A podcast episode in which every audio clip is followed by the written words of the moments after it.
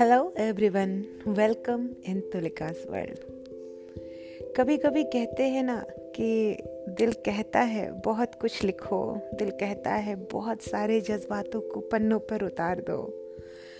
लेकिन फिर शब्दों में पिरोना उनको उतना ही मुश्किल होता है जितना मुश्किल अपने जज्बात किसी से बताना।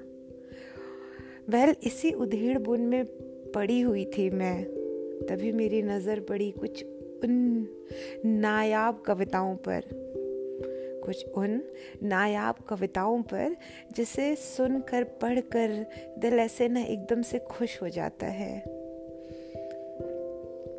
और आप कह सकते हैं, मेरे लिए अमृता प्रीतम जी की कविताएँ, वो नायाब हीरे हैं, वो कोई नूर का हेरा है जो सबके बस में नहीं है, लेकिन हर कोई उसे देख सकता है, महसूस कर सकता है, अपनी कहानी को उनके शब्दों के ज़रिए लोगों से तारुफ करा सकता है और बहुत सारे एहसासों को एक पल में ही जी सकता है। तो वेल, आज मैं आपके लिए लेकर के आई हूँ अमृता प्रीतम जी की लिखी हुई एक नायाब कविता जो मुझे बहुत पसंद है, मैंने पल भर के लिए।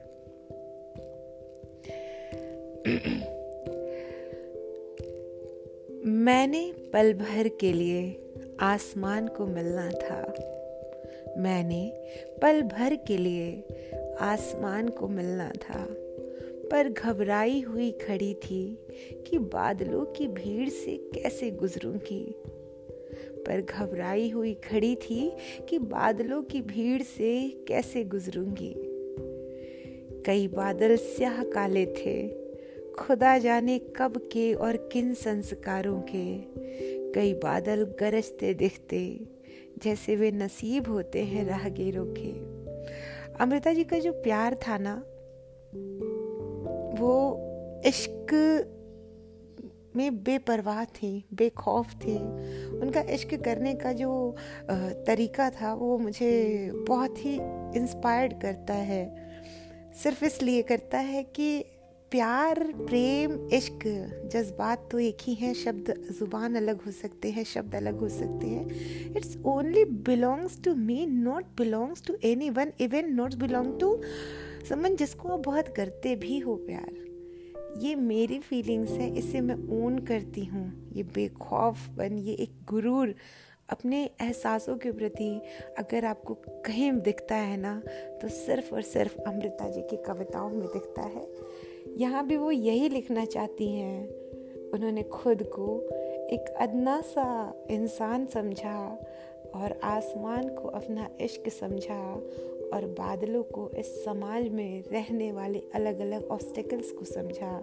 वो कभी संस्कारों के रूप में, कभी तानों के रूप में, कभी ज़रूरत के रूप में बीच बीच में आते रहे। लेकिन कहते हैं ना चकोर को चाँद से कैसे दूर रख सकते हैं?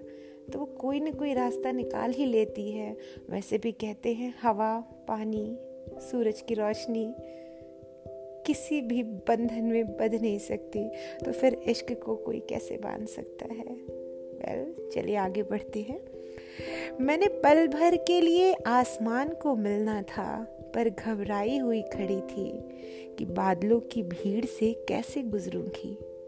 कई बादल स्याह काले थे, खुदा जाने कब के और किन संस्कारों के। कई बादल गरजते दिखते जैसे वे नसीब होते हैं राहगीरों के। कई बादल शुकते चक्कर खाते, खंडहरों के खोल से उठते खतरे जैसे। कई बादल उठते और गिरते थे, कुछ पूर्वजों की फटी पत्रियों जैसे। कई बादल घिरते और घूरते दिखते कि सारा आसमान उनके मुट्ठे में हो, और जो कोई भी इस राह पर आए वह जर खरीद गुलाम की तरह आए। मैं नहीं जानती, मैं नहीं जानती कि क्या और किसे कहूँ कि काया के अंदर एक आसमान होता है और उसकी मोहब्बत का तकाजा वह कायनाती आसमान का दीदार माँगता है। पर पर बादलों की भीड़ का यह जो भी फ़िक्र था, यह फ़िक्र उसका नहीं, मेरा था। होता भी क्यों ना? संस्कार और इज़्ज़त के टोकरे को लेकर के एक लड़की बचपन से ही पैदा होते ही अपनी ज़िंदगी की यात्रा पर निकल जाती है। तो जो भी फ़िक्र करना है, सिर्फ़ वो करती है। पुरुषों के हिस्से में तो ऐसा कुछ भी नहीं है। और अगर कभी आपको कोई फ़िक्र करता हुआ दिख भी जाए तो वो बहुत बड़ी ख़ास बात मानी जाती है। ऐसा होता है, वाह, क्या संस्कार हैं, वाह, कितनी केयर है। लेकिन हम लड़कियों के लिए तो ये इनबिल्ट कह सकते हैं ना डिफ़ॉल्ट सेटिंग है। पर बादलों की भीड़ का ये जो भी फ़िक्र था यह फ़िक्र उसका नहीं, मेरा था। उसने तो इश्क की कहानी खा ली थी। और एक दरवेश की मानिंद उसने मेरे श्वासों की धुनी राम ली थी। मैंने उसके पास बैठकर धुनी की आग छेड़ी। मैंने उसके पास बैठकर धुनी की आग छेड़ी, कहा ये तेरी और मेरी बातें। कहा, ये तेरी और मेरी बातें, पर ये बातें बादलों का हुजूम सुनेगा।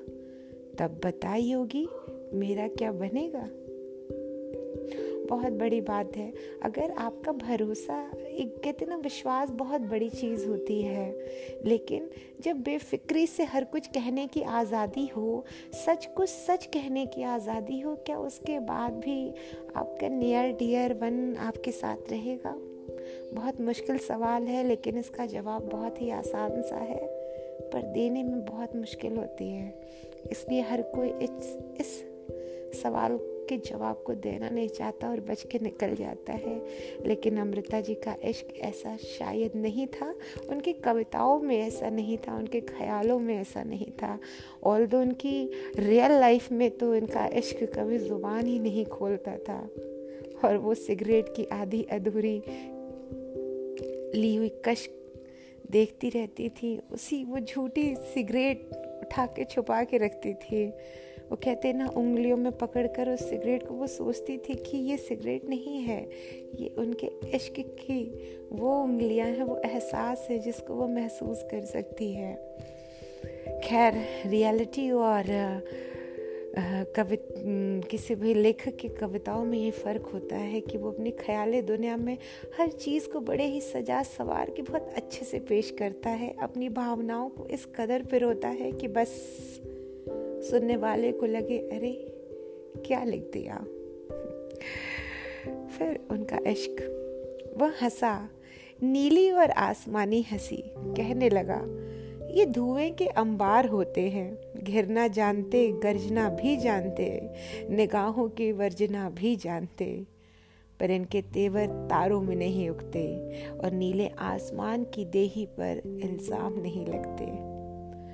आपकी जब हकीकत की दुनिया होती है ना, वहाँ पे ये बहुत सारी चीज़ें होती हैं जो सवाल ही नहीं उठते।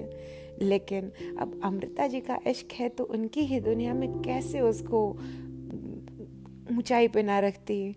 उनके दुनिया में जो उनका इश्क था, वो भी बेखौफ था, रौबदार था, रूबीला था, बेपरवाह था और कहते ना, बहुत ज़्यादा संजो कर रखने वाला था। और बस इसी केयर में वो हंसा नीली और आसमानी हँसी। कहने लगा, ये धुएँ के अंबार होते हैं। घेरना जानते गर्जना भी जानते, निगाहों की वर्जना भी जानते। पर इनके तेवर तारों में नहीं उगते और नीले आसमान की देही पर इल्ज़ाम नहीं लगते। मैंने फिर कहा, कि तुम्हें सीने में लपेट कर मैं बादलों की भीड़ से कैसे गुजरूँगी? मैंने फिर कहा कि तुम्हें सीने में लपेट कर मैं बादलों की भीड़ से कैसे गुजरूँगी? और चक्कर खाते बादलों से कैसे रास्ता मांगूँगी? खुदा जाने, उसने कैसे तलब पी थी? बिजली की लकीर की तरह उसने मुझे देखा, कहा तुम किसी से रास्ता न मांगना और किसी भी दीवार को हाथ न लगाना, न ही घबराना, न किसी के बहलावे में आना। बादलों की भीड़ में से तुम पवन की तरह गुजर जाना। बादलों की भीड़ में से तुम पवन की तरह गुजर जाना। अमृता जी का ये प्यार, उनके लिखने की अदा, उनके इश्क का एक एक एहसास आप सब कुछ पढ़ सकते हैं उनकी रचनाओं में। और महसूस कर सकते हैं, उस, कहते ना, उस संवेदना को महसूस कर सकते हैं, उस हर एहसास को महसूस कर सकते हैं जो आज शायद गुम सी हो गई है। सवाल, जवाब, सही, गलत अच्छा बुरा क्लास कास्ट के चक्करों में। खैर, इश्क तो इन सबसे ऊपर है। उसकी कोई परिभाषा नहीं होती, सिर्फ़ एक परिभाषा होती है। दिल से किया जाता है। दिल तक पहुँच जाता है। वेल well, अगली बार फिर आऊँगी आपके लिए कुछ ऐसे ही नायाब तोहफों के साथ। उम्मीद करती हूँ आपको अमृता जी की ये कविता मेरी ज़ुबान से पसंद आया होगा। धन्यवाद।